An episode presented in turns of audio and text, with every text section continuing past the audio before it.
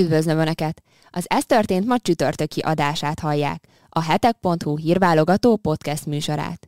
A mikrofonnál Egri Kitti. Még mielőtt azonban sorra vennénk a legfrissebb híreket, hogyha esetleg még nem tették volna meg, kérem iratkozzanak fel a hetek YouTube csatornájára. Most pedig következzenek a legfontosabb csütörtöki híreink röviden. Rögtön a kormányinfon elhangzott bejelentéssel kezdjük, ez szerint 18 fokot engedélyez a kormány az állami intézményekben. Maradunk a belföldi híreknél, mégpedig a miniszterelnök azon kijelentésével foglalkozunk majd, hogy nálunk bizony nem lesz energiahiány. Ez egyébként a Gazprom tegnapi videós üzenete után mindenképpen megnyugtató mondat lehet. Közben Putyin is érdekes megállapításokat tett, az orosz elnök szerint éppen ők megpróbálják befejezni a különleges hadműveletet Ukrajnában. Eközben azért Svájc úgy döntött, hogy szorosabbra fűzni kapcsolatait a NATO-val és az EU-val is. Magyarországra is visszatérünk, mégpedig a koronavírus világjárvány következő csütörtöki hírválogatása. 18 fokot engedélyez a kormány az állami intézményekben, de még a tűzifa is hatósági áras lesz az erdőgazdaságoknál. A mai kormányinfon ugyanis az energiaválság is téma volt. Többek között arról is döntés született, hogy az állami szerveknek és az állami tulajdonú gazdasági társaságoknak 25%-kal csökkenteniük kell a gázfogyasztásukat.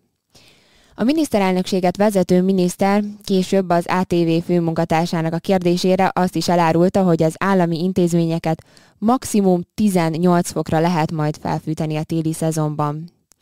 Ugyan az energiacsökkentés volt a cél, ennek ellenére az otthoni munkavégzést nem fogják támogatni itt az állami intézményekben. Szerencsére viszont a kórházak és a bentlakásos szociális intézmények kivételt képeznek a 18 fokos maximum hőmérséklet alól. Az iskolákra vonatkozóan viszont még nem született meg a döntés. A miniszter értékelte az Oroszországgal szemben bevezetett szankciókat is, szerinte ugyanis egyértelmű, hogy a szankciós politika nem váltotta be a reményeket. Gulyás Gergely arról is beszélt, hogy a jövő héttől kezdődően az erdőgazdaságoknál is lehet tűzifát vásárolni, erre pedig hatósági árat fog megállapítani a kormány. Úgy véli, hogy mindenkinek tudnak biztosítani 10 köbméter fát, ami pedig egy háztartás téli fűtésére is elegendő. Itt mondjuk elgondolkodtató, hogy ez pontosan egyébként kikre, hány családra érti a miniszter, és hogy milyen számítások alapján jutottak erre. Csak egy apró megjegyzés, hogy azért tűzifával nem mindannyian tudunk egyébként fűteni. De térjünk is át arra, hogy Orbán Viktor szerint nálunk nem lesz energiahiány. Ez mondjuk összevetve Gulyás Gergely kormányinfós bejelentésével együtt, egy bejelentésével talán nem egészíti ki a legjobban egymást, de a kormányfő szerint ez akkor sem egy jóslat, hanem egy tény bejelentés.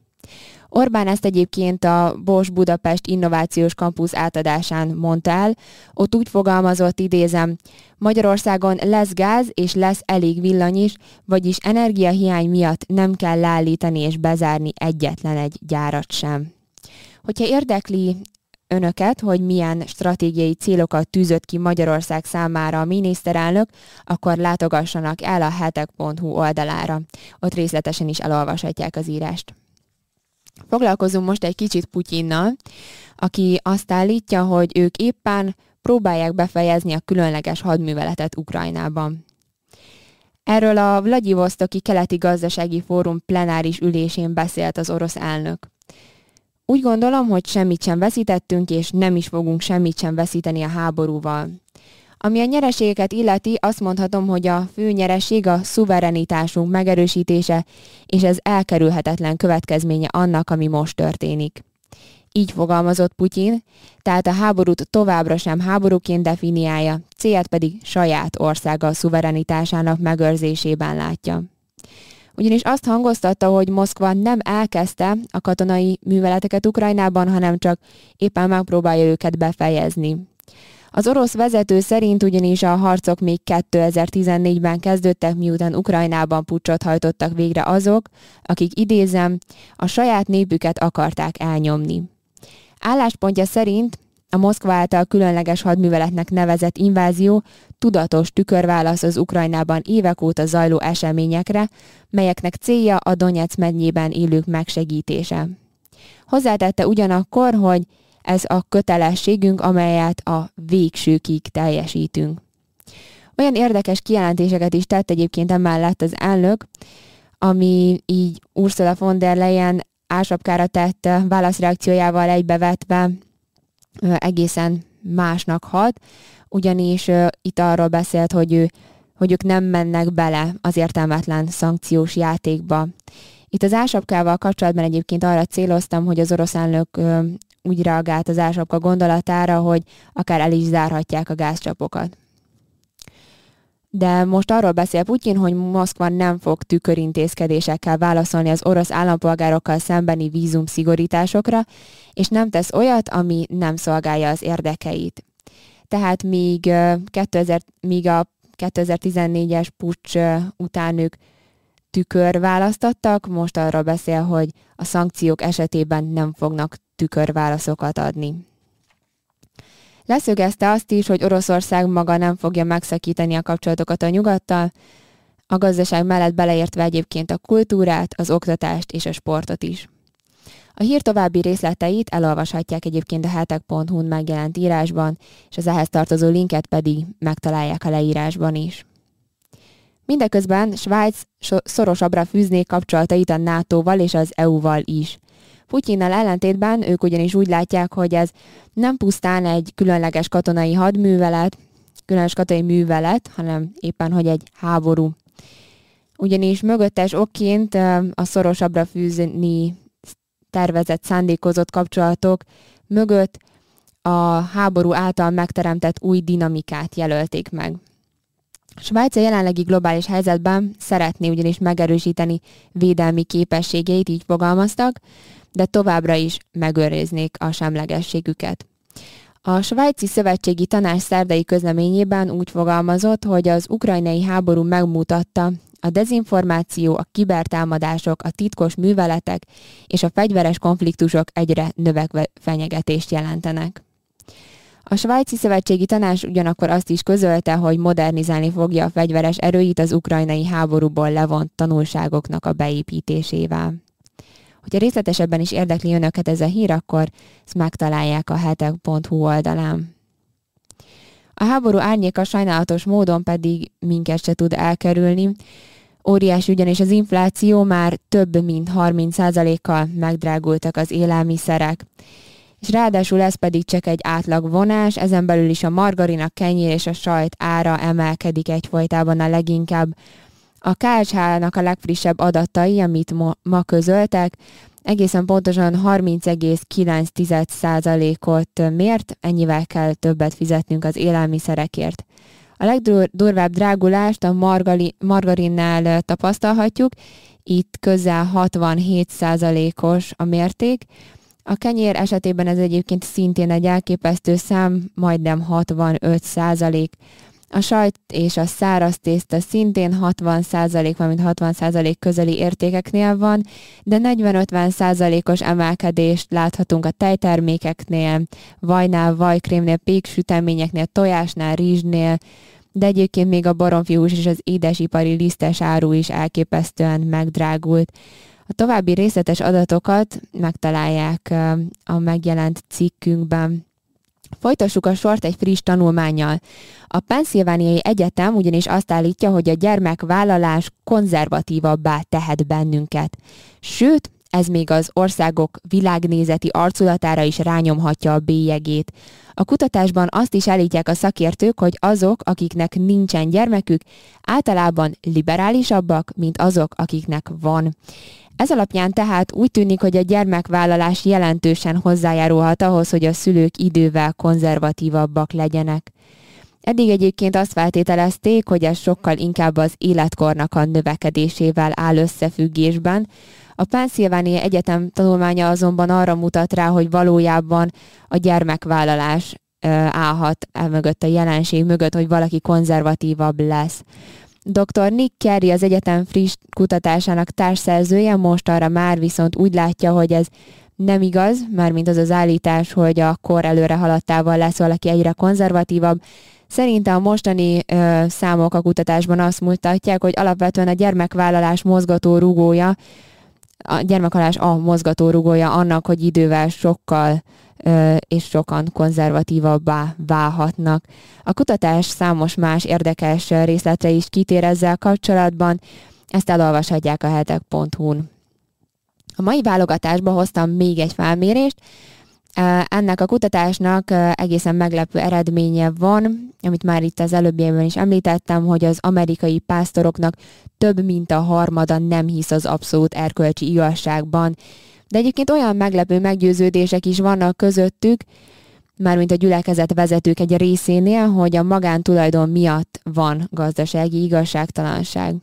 A felmérés több mint 30 hitéleti kérdést megvizsgált, ezek alapján pedig olyan eredményekre jutott, hogy a pásztorok harmada úgy véli, hogy az emberek kiérdemelhetik a mennybejutást.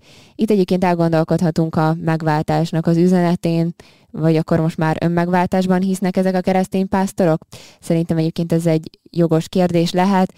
Szerintük ugyanis, hogyha ők jó emberek és jó dolgokat tesznek, az már elegendő lehet ahhoz, hogy a mennybe jussanak. Nem tudom, hogy a hallgatóknak milyen bibliai világképe van, illetve Jézus Krisztus keresztre feszítése vajon miért történhetett meg ezek szerint a pásztorok szerint, de hát akkor ezt most hagyjuk ezt nyitva ezt a kérdést. Ugyanis a pásztoroknak a harmada szerint ráadásul a Szent Szellem nem is személy, hanem inkább Isten erejének szimbóluma. Ráadásul olyan meglepő dolgokat is állítanak a keresztény közösségeknek a vezetői, hogy az erkölcsi igazságok mindössze szubjektívek, valamint még ők úgy látják, hogy egyébként a Biblia álláspontja homályos az abortus, abortusszal kapcsolatban. Politikai kérdésekről a megkérdezetteknek több mint a 30%-a szerint a szocializmust kell előnyben részesíteni a kapitalizmussal szemben, valamint a magántulajdonnak a létezése gazdasági igazságtalanságot szül. Itt egyébként a híthősei között felsorolt Ábrahámnak a magántulajdonával egy, nem tudom, hogy mit kezdenének ezek a vezetők, de egyébként még az is kiderült a pásztorok szellemi, hogy a pásztoroknak a szellemi szokásait megvizsgálva, hogy a nagy részük nem is él rendszeresen szellemi életet. A kutatás vezetője éppen ezért úgy látja, hogy összefüggés lehet a pásztoroknak a gondolkozása és a bibliaolvasási szokásaik, valamint az imádkozás, rendszeres imádkozás és a megvallások végzése között, Szerintem ebben mi is látjuk a logikát, de a kutatás egyébként más részletekre is kitér. Ezt a link, az ehhez tartozó linket megtalálják a leírásban, ott részletesen utána olvashatnak. Ö, utolsó előtti hírünk ma egy szenzációs felfedezésről szól, mégpedig egy papírus töredéknek a kalandos útjáról. Ez az Egyesült Államokat is megjárta, ez egyébként ez egy első az első templom korából származó papírus teredék, és 2700 éves, végül egyébként ezt az izraeli régészeti hatóság mutatta be Jeruzsálemben. A leletet többek között az is különlegesé teszi, hogy az Egyesült Államokból került vissza Izraelbe. A töredéket óhéber nyelven írták, és mindössze annyi olvasható ki belőle, hogy Izmaelnek küld. A papírus teredék kalandos útjáról szóló történetet elolvashatják a hetek.hu-n. Most pedig egy a papírus tekásnél is szenzációsabb felfedezés következik, ez a felfedezés pedig Kis Grofói. Az énekes ugyanis a tegnapi napon befogadta Jézust a szívébe. Grofó Kozák László már a közösségi médiában is beszámolt életének örömteli eseményéről itt örömének adott hangot, hogy Isten gyermeke lehet most már. Az énekes még tegnap este fogadta be Jézus Krisztust a szívébe a hídgyülekezetében. Bejegyzésében, ami erről szólt, úgy fogalmazott, idézem, Tegnap elmondtam a megtérő imát, és amikor német Sándor lelkész úr a fejemhez tette a kezét, a szavakban nem igazán lehet elmondani, hogy mit éreztem. A Facebookon és az Instagramon is közzétette ezeket a bejegyzéseket, és ezeket eh, nagyon pozitívan fogadták a kommentelők. Mindeközben azonban reális is maradt az énekes önmagához, hiszen a megfogalmazásából úgy tűnik, hogy megtérését egy folyamatként kezeli, aminek most történt meg az első lépése. Úgy fogalmazott, annyit elmondok, hogy Isten sem egy nap alatt teremtett meg mindent. Nekem is sokat kell még tanulja, de a lényeg az, hogy Isten útján vagyunk. Ezt írja a zenész. Szerintem ennek mindjárt örülünk. Végül pedig a Peppa Malac új epizódjának a hírével zárnék. Mi sem mehetünk el ugyanis amellett, hogy egy leszbikus pár jelenik meg a rajzfilm sorozatban. A rajzfilmben egyébként először jelenik meg azonos nemű pár, és a szereplőket így egy petíció miatt tették bele az új epizódba. A főszereplőnek az osztálytársa Penny rajzolja le a szüleit, tehát így szól a történet, és itt arról beszél, hogy neki két anyukája van. A résznek azt a címet adták, hogy a családok, és Penny egyébként, aki egy lány jeges medve, lerajzol két más, vagy illetve Pennynek két lány jeges medve az anyja, akiket szoknyában rajzol le, és ők fogják egymás kezét, és úgy azt mondja, amikor bemutatja a saját maga a rajzát, hogy penélyeges medve vagyok, az anyukámmal és a másik anyukámmal élek. Az egyik anyukám orvos, a másik anyukám pedig spagettit főz, mondjuk nem tudom, hogy ez mondjuk egy anyukám belül is ne valósulhatná meg, hogy anyukám orvos és egyébként spagettit is főz. Na nem baj, mert ezt mondta a rajzfilmnek a, a szereplője.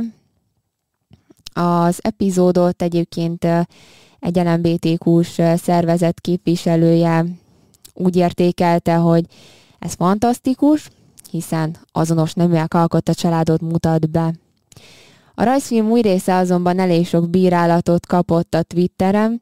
Az egyik kommentelő értelmetlen önfényezésnek tartotta, egy másik hozzászóló pedig úgy gondolja, hogy mindössze a politikai korrektség miatt volt erre szükség.